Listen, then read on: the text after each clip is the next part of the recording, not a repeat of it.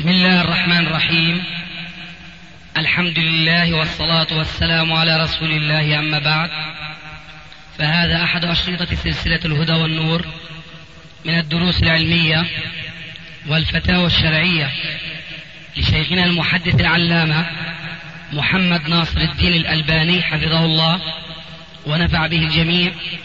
قام بتسجيلها والتأليف بينها محمد بن أحمد أبو ليلى الأثري. إخوة الإيمان والآن مع الشريط الثالث والستين بعد الثلاثمائة على واحد. في الأخوة المسلمين. فيهم ناس سلفيون لذوات أنفسهم. مثل هذا الذي طبع هذا الكتاب زويل الشاوي وعصام العطار وغيره مثلا.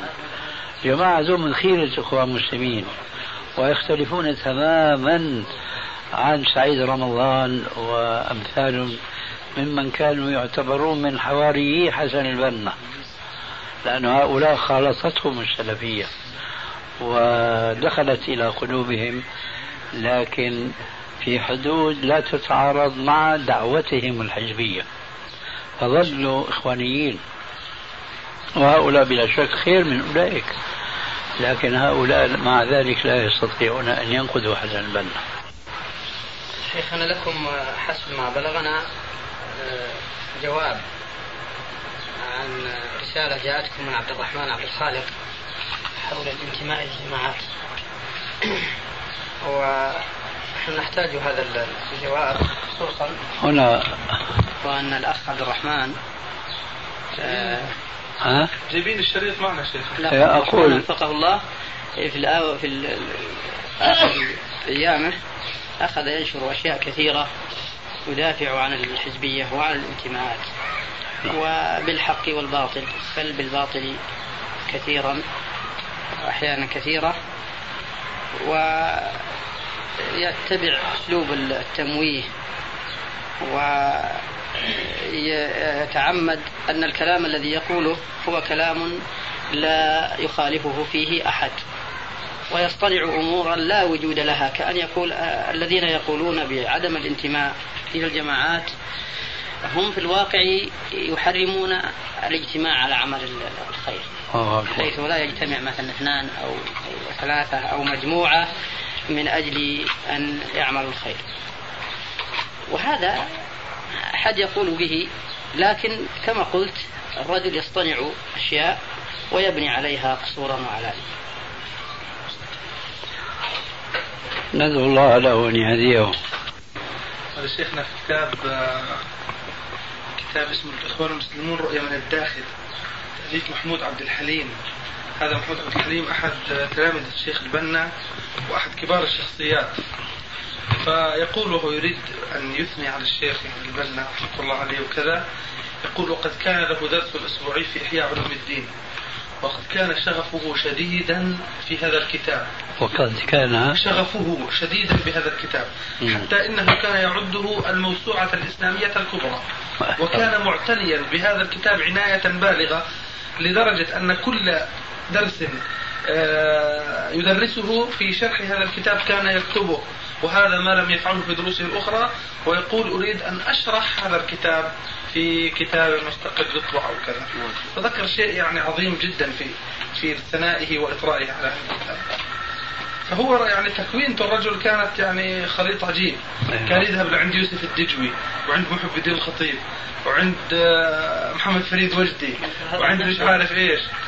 يعني خليط كل واحد هذا له فكر معين ومنهج معين وطريقة معينة. سبحان الله هو السبب عم يهيئ حاله لينصب نفسه يعني داعيا اسلاميا يرضي الجميع. أيوه نعم صحيح. هو لذلك جاء الطريقة الصوفية وحق ما بيكفي الصوفية ما بيكفي عبارته دعوتنا دعوة سلفية صوفية نعم. من الخلط العجيب هذا قوله حقيقة صوفية شيخنا هذا له رموزه عند القوم مم. لأنه بقسمهم الفرق بين الحقيقة والشريعة. أيوة. فما قال طريقة صوفية قال حقيقة صوفية. الذي يقرأ الرجل يلمس وعليكم السلام ورحمة الله وبركاته. الرجل يؤمن بهذه الطرق الصوفية وأنه يرى أنها من من الإسلام وكما سمعنا عندما قرأنا من المذكرات. قبل قليل نعم. يعني والذي يقرأ في هذا الكتاب لا يلمس أن الرجل لديه أي اعتراض على الطرق الصوفية إلا أنه آه، يسلك أحيانا طريقة آه، سعيد حواء أو سعيد حواء تبعه في هذه الطريقة وهو أنه يرى أن التصوف فيه هناك أمور وشطحات وأشياء ينبغي أن يهذب ولكن حينما تنظر نعم. إلى حاله تجده يقع في أشياء عظيمة ولم يهذبها ولم يهذب نفسه عنها. فإذا ما هي الأشياء؟ قد لا تقل التي يرى تهذيبها ويرى أنها من شطحات الصوفية لا تقل عما يقع فيه هو أحيانا. فأي تهذيب يقصد الرجل؟ كلامه يدل على أنه أن أنه يؤمن بهذه الطرق وأنه يعتقد عقائدها وأن رموزها عنده بالمكانة العالية. وكما سمعنا البدوي ماذا قال عنه العلماء؟ وأهل العقيدة يقول أنه عالم أنه قلت عالما فاضلا وكذا وتقيا ووصفه بأوصاف ما يوصف بها إلا أهل العقيدة وأهل والأئمة أئمة الهدى يوصفون بهذه والعلماء ما ما ماذا يعرف عن البدوي؟ البدوي كلنا يعرف طلبة العلم الصغار يعرفون أن البدوي هذا رجل ضال مضل أفسد ويفسد ولا يزال الآن يعبد بعد موته ويذهب الناس في مولده ربما يذهب إلى إلى طنطا ويحتفل بمولده هناك ويحصل من المنكرات ما لا يعني من الأعداد الكبيرة ما لا يذهب إلى إلى إلى حج بيت الله والاعتمار. أعداد كبيرة جدا حسب ما يقول الناس الذين رأوا ما يحدث هناك. ولم تظفر هذه بكلمة واحدة من الشيخ البنا آه، فيها إنكار. هذا الواقع ما نستطيع أبدا أن نقول أن الرجل لا يؤمن بالصوفية وبتلك العقائد الموجودة. لا نستطيع أبدا. مع أنه قضايا الحزب. هو يؤمن بها يعتقدها رموزها وتفاصيلها لكن سبحان سمعنا قبل قليل أنه يتهكم بعقيده السلفيين وبمن يسأله عن عن عن, عن الأحكام الشرعية. ويقول وعددت له أشياء هو ذكر أشياء كثيرة. وعدد أشياء أيضا يقول وعددت أشياء كثيرة. قال نعم أريد أن أسأل عن هذه. ثم أخذ يتهكم بالسائل. وهذا يرد على الذين يقولون بأن بأن بأن هذه البنا عقيدته سلفية ولكنه ما استطاع أن يظهرها نظرا للأوضاع الموجودة هناك. من من أجبره يكتب في في المذكرات أنه يقدس الشيخ فلان ويذهب إليه ويذهب الحضرة ويرقص ويشرب الشربات ويذهب يوما كاملا على قدميه إلى القبر ثم يعود من القبر في آخر النهار في أول النهار ويصلي الجمعة هناك شد رحل على الأقدام. كان له أيام يصمت فيها يصوم عن الكلام. ذكر هذا وسمعناه؟ قرأناه من الكتاب. بحروفه. عجيب الآن في بعض إخواننا يكتبون نقد على المذكرات نقد تفصيلي. هنا سليم يكتب رد مفصل على المذكرات. كويس كان عندي أحد الإخوة عزم أنه يخرج تصوف البنا من المذكرات ومن غيرها. فإذا كان الأخ الذي يرد يعني قد بدا لا كويس هذا قد يكون لا قد يكون هذا مخصص أي نعم يعني يحسن أن يفعل هذا. ذكرتم في أظن تعلموا في التصفية والترقية. أي. منهج الشيخ أنكم لا لا ذكرتم ذكرتم أنكم تريدون الرد على كتاب آه، دعوة الإخوان طريق طريق إلى جماعة المسلمين. فهل آه، والله وجد فلعل الله ييسر. يا أخي كتاب يعني هو كتاب ما في علم حقيقة. كتاب تجميع كله لكن إيش اللي دلسوا أكثر شيء؟ الناشرون الكويتيون هدانا الله وإياهم. في آخر صفحة شيخنا إيش كتبوا؟ قالوا كتاب علمي كذا جيد وكذا إلى آخره. والكتاب أطروحة علمية قدمت إلى كلية الحديث في الجامعة الإسلامية. والجامعة الاسلاميه هي رمز السلفية أو هي المعقل الأول للسلفية في العالم الإسلامي.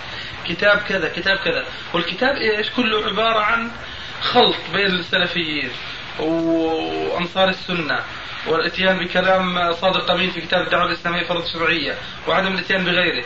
ثم جعل ثلاثة ارباع الكتاب لمدح الإخوان المسلمين وإبرازهم وإخراجهم على يعني هم الرأس. كأنه يريد إنه الطريق لجماعة الإخوان المسلمين هم الطريق لجماعة المسلمين هم الإخوان المسلمون. فسبحان الله الرجل. هذا الكتاب يقال إنه رسالة نوقشت في شعبة السنة؟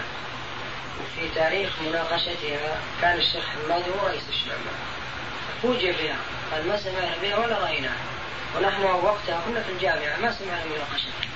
وكانها نوقشت سرا عجيب. أي نعم. أنا سمعت شيء من هذا حول هذه الرسالة. حماد وقال ما سمعت بها هذه ابدا.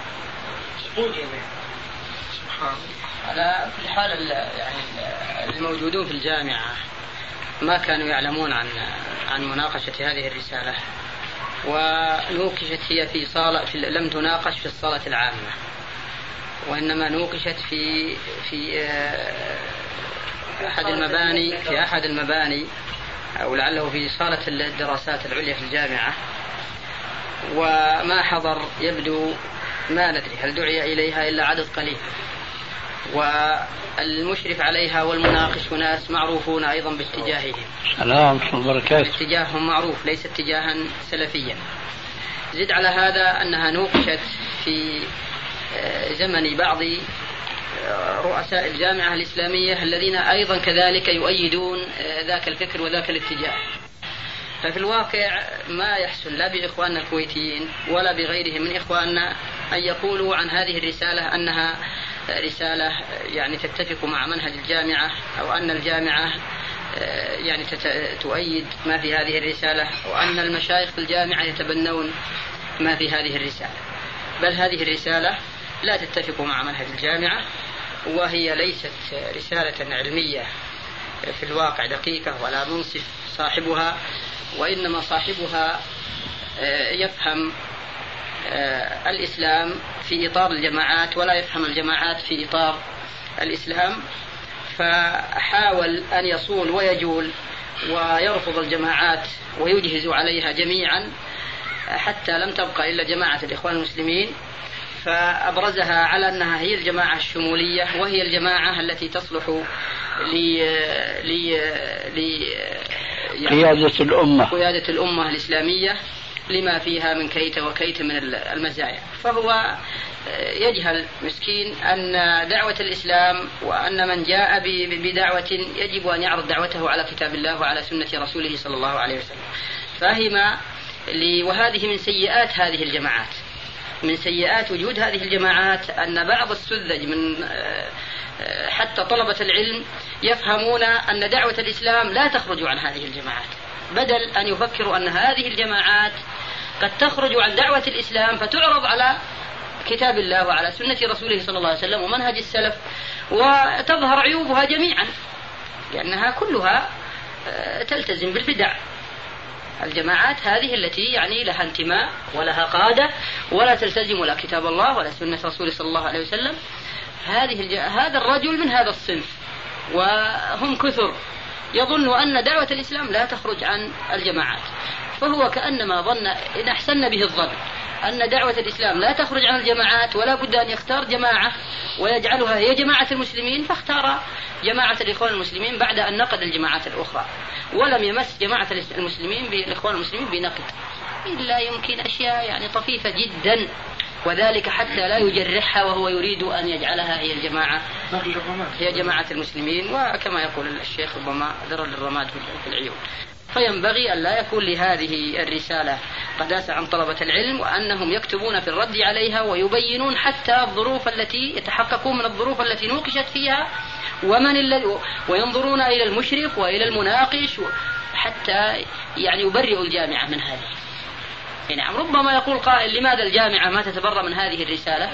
ما ندري لعل الجامعة تفعل ولكن أيضا الجامعة لا يضرها أن تكون رسالة نوقشت من زمن بعيد ونسيت. ولا تغضب لكون شخص لكون أحد طلبة العلم أو العلماء يأتي ويقول أن هذه الرسالة لا تتفق مع منهج الجامعة ولا تمثل ولا يقرها مشايخ الجامعة. بل هذا والله خدمة للجامعة. متى كانت هذه الرسالة أو المناقشة؟ من كم سنة تقريبا؟ وها موجود الظاهر على الكتاب لكن ما أتذكر. متى توفي المؤلف؟ توفي من زمان. رحمة الله عليه. لكنها رسالة سيئة. سيئة جدا. نعم وقد طبعت طبعات طبعات طبعات كثيرة جدا. وانتشرت في كل مكان. وأكبر ما يخدع بالرسالة أنهم يقولون هذه رسالة علمية لا ينتمي صاحبها إلى أي من الجماعات. رسالة متجردة ليس لصاحبها أي انتماء. ويأتي الطلبة إلى الجامعة سمعت أن أنهم أول ما يأتي الطالب يسلمونه خصوصا إذا جاء من أمريكا ومن تلك الدول وهو لا يقدم ولا يعرف شيئا عن هذه الدعوات يقدمون له هدية من هذا الكتاب.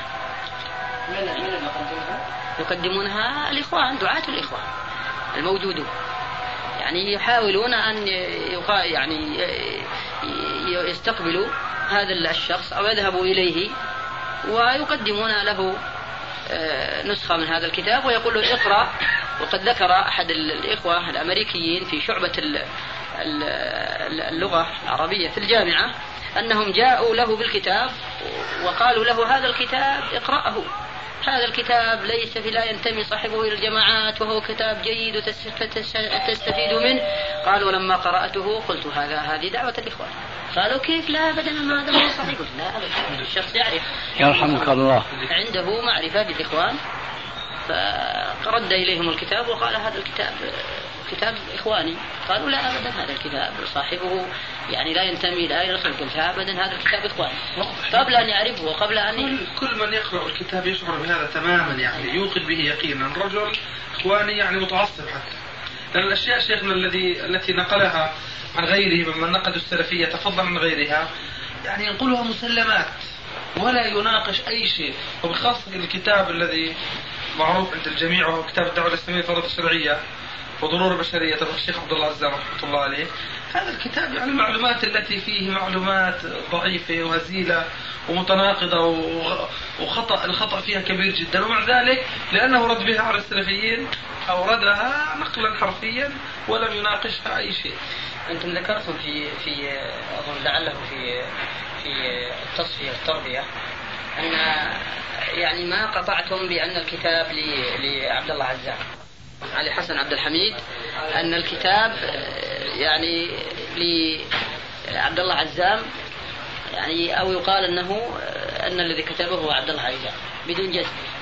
لكن زوجته كما قلنا في أحد أعداد المسلمون ذكرته من بين كتب بل قالت إن ذكرت أنه هو أول كتاب. أول كتاب, أول كتاب من كتبه قالت ولكن ليس عليه في المقابلة التي ذكروها معها آه، صبيحة وفاة الشيخ رحمة الله. إيه. نعم. تذكر بعض مآثر واشياء الان ذكرت هذا الشيء. ذكرت إيش الشيخ؟ إنه كتاب الدعوة الإسلامية فريضة شرعية للشيخ عبد الله. أي نعم نفس زوجته. إخوة الإيمان والآن مع مجلس آخر. فضيلة الشيخ. بدك تسجل شيء يعني مقدمة؟ آه والله ها؟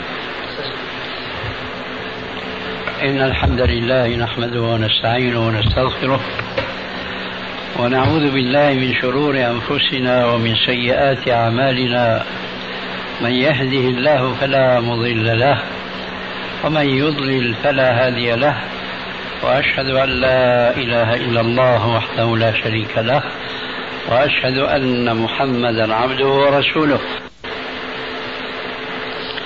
يا أيها الذين آمنوا اتقوا الله حق تقاته. ولا تموتن إلا وأنتم مسلمون. يا أيها الناس اتقوا ربكم الذي خلقكم من نفس واحدة وخلق منها زوجها وبث منهما رجالا كثيرا ونساء واتقوا الله الذي تساءلون به والأرحام إن الله كان عليكم رقيبا. يا أيها الذين آمنوا اتقوا الله وقولوا قولا سديدا يصلح لكم أعمالكم ويغفر لكم ذنوبكم ومن يطع الله ورسوله فقد فاز فوزا عظيما. أما بعد فإن خير الكلام كلام الله وخير الهدي هدي محمد صلى الله عليه وآله وسلم وشر الأمور محدثاتها وكل محدثة بدعة وكل بدعة ضلالة وكل ضلالة في النار.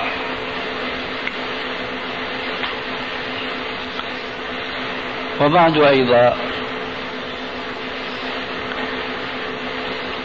فإن من الأساليب التي جاء ذكرها في الكتاب والسنة لتلقي العلم هو السؤال عما يهم المسلم مما يتعلق بأمور دينه والتفقه في شريعة ربه تبارك وتعالى كما جاء في قوله عز وجل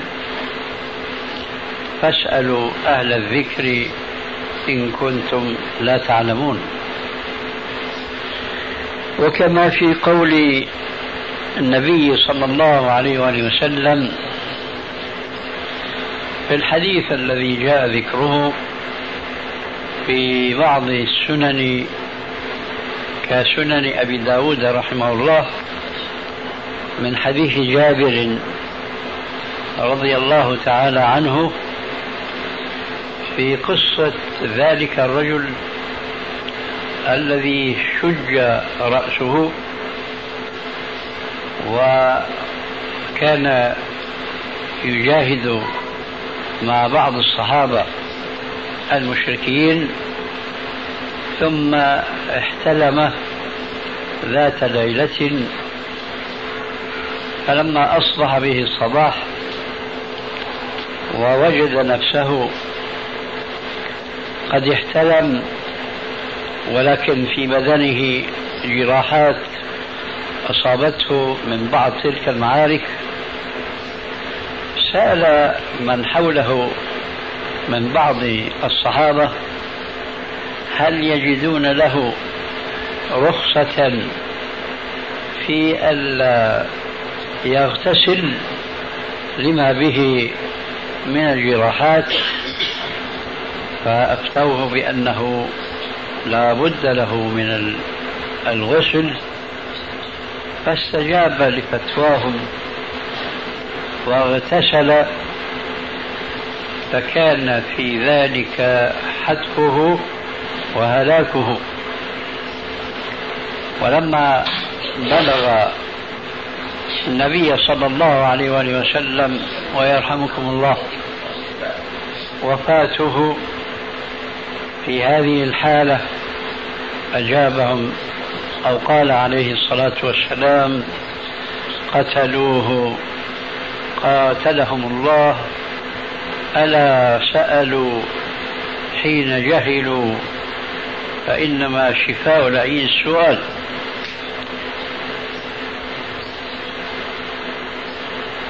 والشاهد ثم قال عليه السلام في تمام الحديث الذي ثبت بمجموع طريقين له أو أكثر إنما كان يكفيه أن يتيمم؟ والشاهد من الحديث أن النبي صلى الله عليه وسلم قد علم الناس بوجوب أن يسألوا أهل العلم تطبيقا للآية السابقة. فاسألوا أهل الذكر إن كنتم لا تعلمون. وعلى هذا. فقد جرينا في كثير من مجالسنا أن نتلقى الأسئلة من بعض إخواننا الجالسين لكي نتوجه بالجواب عليها. إذا كان عندنا شيء من العلم حولها. وعلى هذا فإذا كان عند بعض إخواننا الحاضرين بعض الأسئلة فأرجو أن نسمعها لكي نتعاون مع بعض إخواننا من الأساتذة الحاضرين على الإجابة عليها إن شاء الله تبارك وتعالى. مش مهم إن كتبت الأسئلة فذلك لعله أفضل. وإن لم يتيسر إلا توجيه السؤال مباشرة فلا مانع من ذلك. تفضل. يعني عن السلف أو يعني يرد عباره السلف في الصفات آيات الصفات وأحاديثها يقولون نمرها كما جاءت. أو يعني قد يأتي أنها لا تفسر لا يفسر شيئا منها ومن فسر شيئا منها فهو جهمي أو كذا. ونريد يعني توضيح هل آيات الصفات وحديثها يعني يفهم معناها أو يفوض معناها. جزاكم الله خير وإياكم الذي نفهمه من هذه الكلمة وهي قولهم نمرها كما جاءت أي نفهمها على ظاهرها ودلالتها في الأسلوب العربي دون أن نسلط عليها معول التأويل والذي هو أشبه ما يكون بالتحريف والتعطيل. وليس المقصود بداهة من هذه الكلمة أن نقرأها وأن لا نفهم معناها. وقد جاءت هذه الصفات بلسان عربي مبين في الكتاب والسنة فلا بد من فهمها.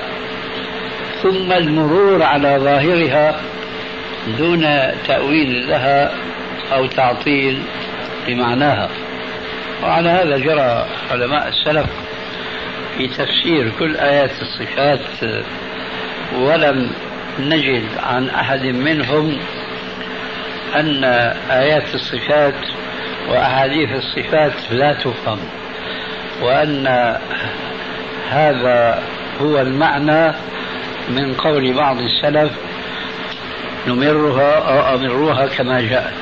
ليس هذا هو المراد وإنما المراد إمرارها بفهم.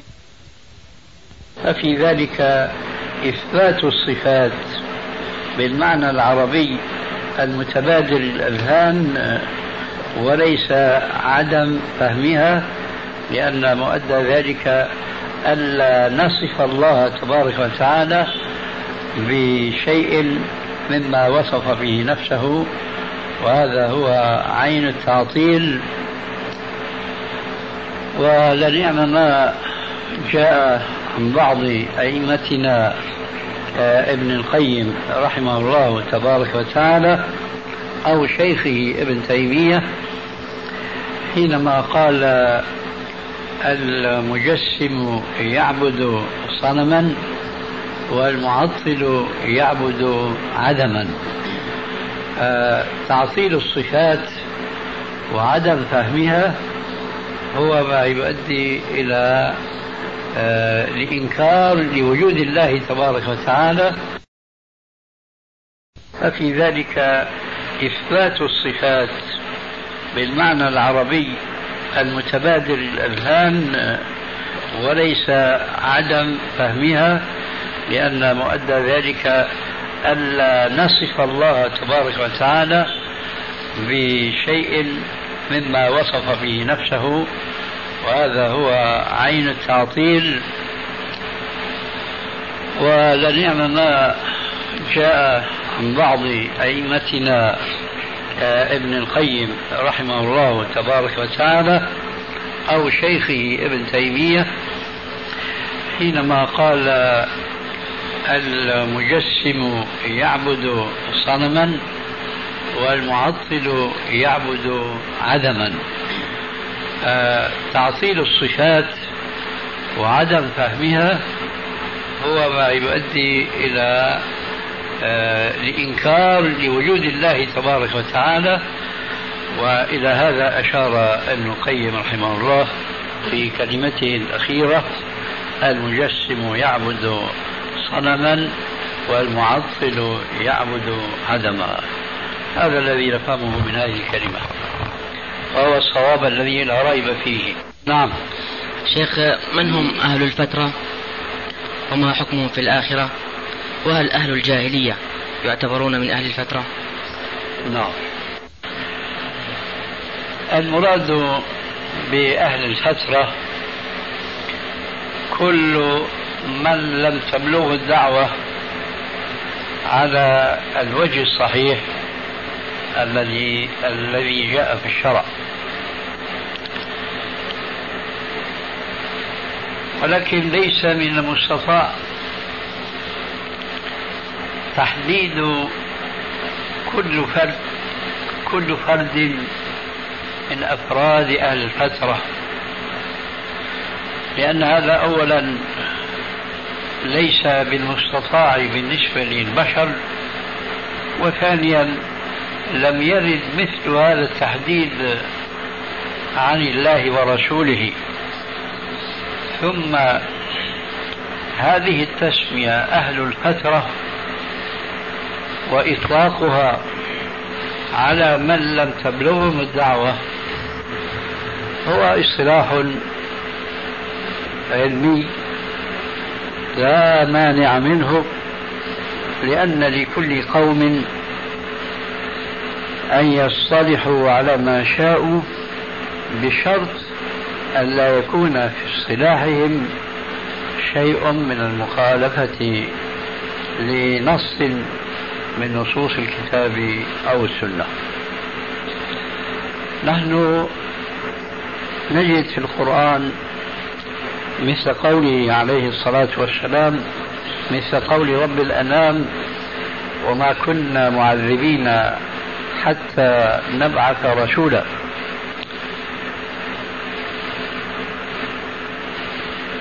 ولله الحجة البالغة. ولو شاء الله لهدى الناس جميعا. أما أن نقول إن العصر الفلاني أو الزمن الفلاني هم كلهم أفرادا وجماعات هم من أهل الفترة هذا أمر مستحيل. لكننا نقول من كان من أهل الفترة بالمعنى الذي أشارت إليه الآية أي لم تبلغ الدعوة ولم تبلغه دعوة نبي أو رسول فهو الذي نستطيع أن نقوله إنه لا يعذب يوم القيامة. من لم تبلغ الدعوة. أما من هم وفي أي زمن هم هذا لا سبيل إلى تحديده. بل قد يمكن أن يوجد أهل فترة في كل زمان سواء كان هذا الزمان قبل الإسلام أو بعد الإسلام. أما الذين كانوا قبل بعثة النبي عليه الصلاة والسلام من العرب في الجاهلية.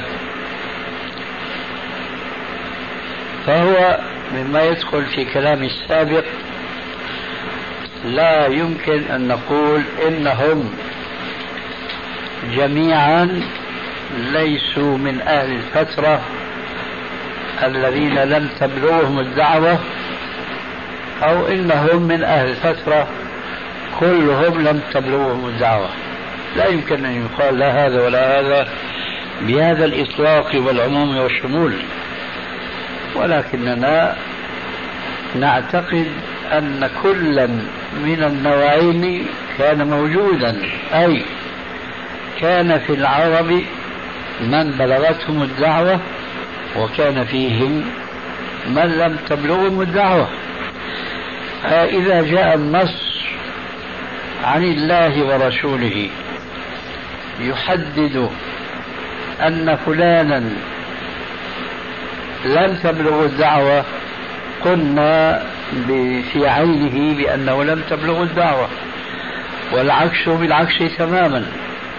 إذا جاء النص عن شخص معين إما أنه لم تبلغه الدعوة أو لا جاءنا لازم ذلك أي إنه من أهل النار فذلك يستلزم أن يكون قد بلغته الدعوة لأن الله يقول كما ذكرنا آنفا وما كنا معذبين حتى نبعث رسولا. فقبل بعثة النبي صلى الله عليه وآله وسلم كانت هناك رسالة إبراهيم وإسماعيل وكانت آثارها في العرب لا تزال قائمة وبخاصة في مكة المشرفة والمقدسة من الله تبارك وتعالى ببناء إبراهيم للكعبة فيها وعبادته لله عز وجل فيها هو وابنه إسماعيل ومن استجاب لدعوتهما. فإسماعيل عليه السلام كان قد أرسل إلى العرب. ودعوته استمرت ظاهرة جلية في البلاد العربية وبخاصة في عاصمتها مكة. واستمرت هذه الدعوة في العرب ما شاء الله وكان فيهم إلى قبيل بعثة الرسول عليه السلام. من يعبد الله وحده لا شريك له وإن كان غالبية العرب قد وقعوا في الشرك. وهذا أمر أعني وقوعهم في الشرك وعبادتهم لغير الله عز وجل. هذا أمر لا يحتاج إلى كثير من البحث وإنما البحث الذي ينبغي أن نوجه الكلام فيه هو هل كل من كان قبل الرسول عليه السلام لم تبلغ الدعوة من هؤلاء العرب فهم غير مؤاخذين وغير مخلدين في النار؟ الجواب هذه الكلية باطلة لا يجوز إطلاقها. أن يقول قائل كل من كان قبل بعثة النبي صلى الله عليه وسلم فهو من أهل الفترة ذلك لأن لدينا أحاديث كثيرة وكثيرة جدا تصرح بأن بعض من كانوا في الجاهلية قبل بعثة الرسول صلى الله عليه وسلم هم من أهل النار. وأظن أن مثل هذه الأحاديث لا تخفى على أحد على أحد من الحاضرين بل ولا على أحد من طلاب العلم من غيرهم إلا أن بعض هؤلاء المشار إليهم من غير الحاضرين إن شاء الله عندهم بعض الشبه والإشكالات حول هذه النصوص التي أشرت إليها بأن النبي صلى الله عليه وآله وسلم قد أخبر عن بعض من كان قبل بعثته من العرب وقد يكونون أو يكون بعضهم من أقاربه عليه الصلاة والسلام بل من أقرب الناس إليه وقد شهد النبي صلى الله عليه وسلم بأنه في النار فيأتي هنا الإشكال ويحاول بعض الناس بالإطاحة بالإشكال من أصله بالحكم على الأحاديث التي وردت بعدم الصحة ذلك بزعمهم لأنها تتنافى مع كون العرب الذين كانوا قبل النبي صلى الله عليه وسلم هم من أهل الفترة ولذلك فأنا أريد أن ألفت النظر إلى شيئين. قد سبق أن ذكرت آنفا أحدهما وهو أنه لا يمكن أن يقال قولا مطلقا بأن كل من كانوا قبل بعثة الرسول عليه السلام من العرب كانوا من أهل الفترة أي من الذين لم تبلغهم الدعوة وحين ذاك لا يصح الاستدلال لرد هذه الأحاديث التي أشرت إليها وسيأتي التنصيص على بعضها. لا يجوز ردها بمثل الآية السابقة.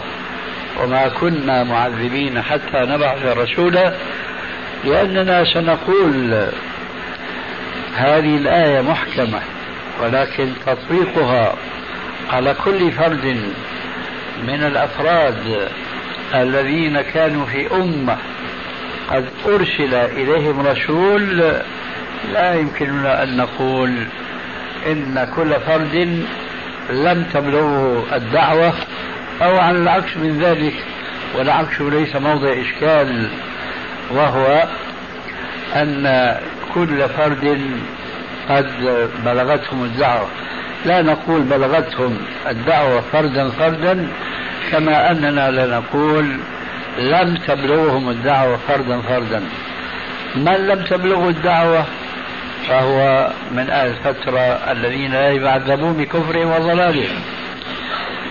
فحينئذ حينما نقف أمام أحاديث صحيحة يصرح فيها النبي صلى الله عليه وسلم بأن فلانا وفلانا من أهل النار فلا يجوز أن يقال في هذه الحالة بأن هذا ليس صحيحا لأنه كان من أهل الفترة. لأننا سنقول ما يدريك أنه أو أنه من أهل الفترة وقد قال عليه الصلاة والسلام فيهم أنهم من أهل النار. كما جاء في الصحيحين مثلا أن النبي صلى الله عليه وسلم مر ذات يوم راكبا على دابته فشمست به وكادت أن ترميه فنظر فوجد قبرين فسأل من كان معه من الصحابة متى مات هؤلاء؟ قالوا في الجاهلية. فقال عليه الصلاة والسلام لولا أن تدافنوا لأسمعتكم عذاب القبر. والشاهد من هذا الحديث أن النبي صلى الله عليه وسلم شهد بأن هذين المقبولين ماتا في الجاهلية ومع ذلك فإنهما يعذبان. ولو قال عليه السلام لولا أن تدافنوا لأسمعتكم عذاب القبر. هذا العذاب الذي شمست به دابته خوفا من هذا العذاب الذي سمعته الدابة.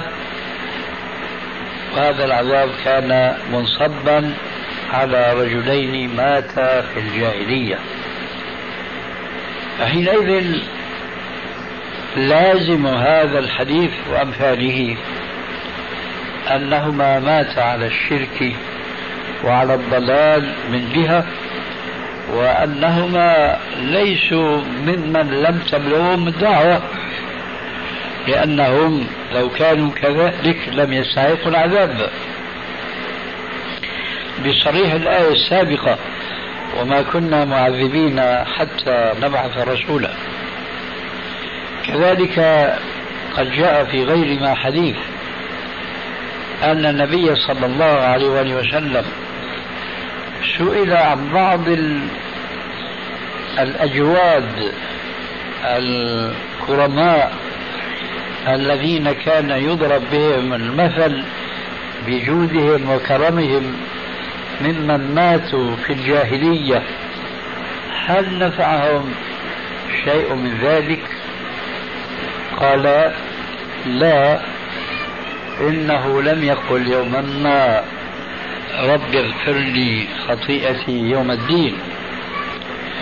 وأخيرا نأتي إلى مشكلة المشاكل بالنسبة لبعض الكتاب المعاصرين الذين يتكئون على قاعدة أن أهل الفترة غير معذبين فيردون هذا الحديث الأخير أما ما سبق ذكره من أحاديث فلا يهمهم أن يتعرضوا لذكرها آه، سلبا أو إيجابا لأنها لا علاقة لها بعواطفهم بخلاف الحديث الذي سأذكره آتيا ألا وهو قوله عليه الصلاة والسلام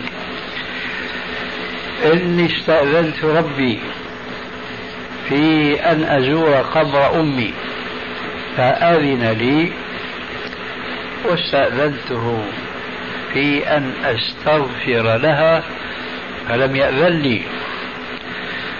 فهذا الحديث باعتباره يتعلق بوالدة النبي صلى الله عليه وسلم الذي هو سيد البشر. فكثير من الناس الذين يستسلمون لعواطفهم دون أن يحكموا فيها شريعة ربهم وأن يسلموا لها تسليما يكبر عليهم جدا أن يتقبلوه كما هو واجب كل مسلم في أن يكون موقفه تجاه حكم من أحكام الله عز وجل. كما قال تبارك وتعالى فلا وربك لا يؤمنون حتى يحكموك فيما شجر بينهم ثم لا يجدوا في أنفسهم حرجا مما قضيت ويسلموا تسليما. فهم لا يسلمون لهذا الحديث تسليما كما أمرهم الله عز وجل في الآية المذكورة لأنهم لا تتسع عقولهم لأن يعتقدوا بأن أم سيد البشر هي من أهل النار. مع علمهم أن النبي صلى الله عليه وسلم كان يقول في حديث معروف في صحيح مسلم من بطأ به عمله لم يسرع به نسبه. والله عز وجل يقول ولا أنساب بينهم يومئذ ولا يتساءلون. الأنساب يوم القيامة بالنسبة لمن مات على الشرك فلا فائدة منه إطلاقا. وهذا الحديث بخصوصه يدخل في هذا العموم أن النسب لا يفيد صاحبه إذا لم يكن مؤمنا بالله ورسوله. فقوله صلى الله عليه وسلم واستأذنت ربي في أن أستغفر لها. فلم يأذن لي. دليل واضح جدا أن والدة النبي صلى الله عليه وسلم هي من أهل النار مع أنها ماتت قبل أن يشب النبي صلى الله عليه وسلم فضلا عن أنها ماتت قبل بعثته صلى الله عليه وسلم. فهي إذا ماتت في الجاهلية. فهل هي من أهل الفترة؟ أي الذين لم تبلغهم الدعوة؟ الجواب لو كانت كذلك لما آه، أبى الله تبارك وتعالى أن يأذن للنبي صلى الله عليه وسلم بأن يستغفر لها. فإذا هي ماتت على الشرك ومن مات على الشرك فلا تنفعه شفاعة الشافعين. كذلك الحديث الآخر ولعله عند بعض الناس أشهر وهو أيضا في صحيح مسلم من حديث أنس بن مالك رضي الله تعالى عنه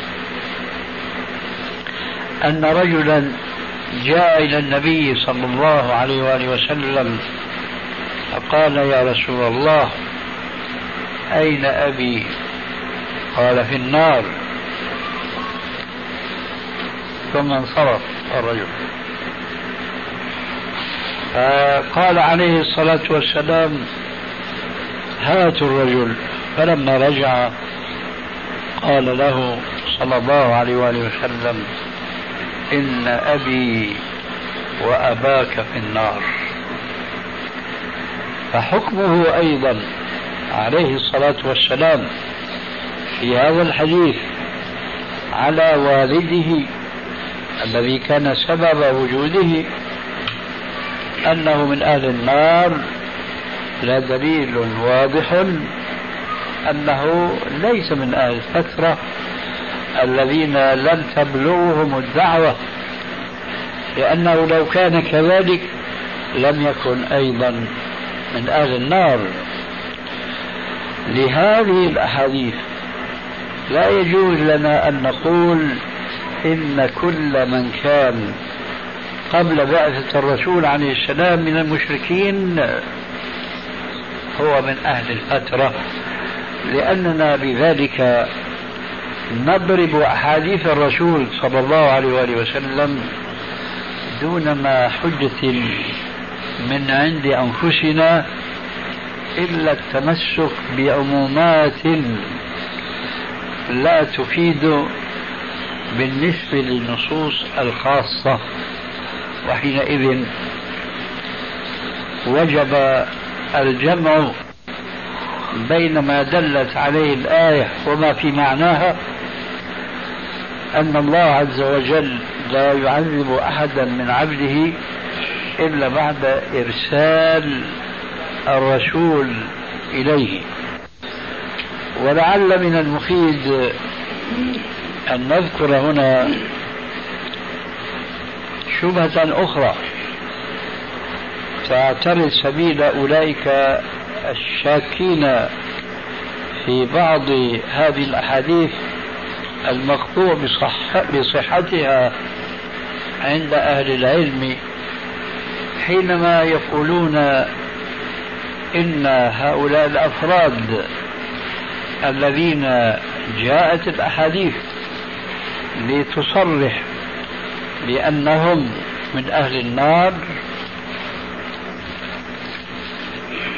لم تبلغهم الدعوة فنقول حين ذاك. ما هو الدليل عندكم أن هذا الجنس من الناس المعذبين مما ممن ماتوا في الجاهلية؟ ما هو الدليل عندكم في النفي الذي تذكرونه؟ أي قولهم لم تبلغهم الدعوة. لا يجدون جوابا إلا أن يقولوا نحن نعلم يقينا إن أبوي الرسول مثلا وبعض أولئك الكرام الذين ماتوا في الجاهلية نعلم يقينا أنهم ما أرسل إليهم رسول. هنا لابد من أن نقف قليلا. حينما قال الله عز وجل وما كنا معذبين حتى نبعث رسولا هل المقصود ببعثة الرسول التي تقوم الحجة بها على الناس الذين جحدوها وكفروا بها أن يأتيهم رسول بشخصه ومعه الدعوة من ربه إليهم؟ أم يكفي أن تصل دعوة الرسول إلى أولئك الناس ولو بواسطة بعض أصحاب ذلك الرسول أو الذين جاءوا من بعدهم. هنا دقة الموضوع. وأظن أنه لا يستطيع أحد أن يفسر الآية وما كنا معذبين حتى نبعث رسولا أن المقصود ببعثة الرسول بشخصه فقط. أي بمعنى أنه إذا مات الرسول ماتت الدعوة وأن هذه الدعوة لو بلغت ناسا بواسطة أتباع الرسول الأولين أو أتباع أتباعهم وهكذا فلا تقوم حجة الله على الناس إلا في حالة بعثة الرسول بشخصه فقط. لا أعتقد أن أحدا يضيق معنى هذه الآية فيقول وما كنا معذبين حتى نبعث رسولا بشخصه. أي كل قوم لا بد أن يأتيهم رسول بشخصه بدعوته. ذلك لأن من المعلوم أولا بالنص قوله عليه الصلاة والسلام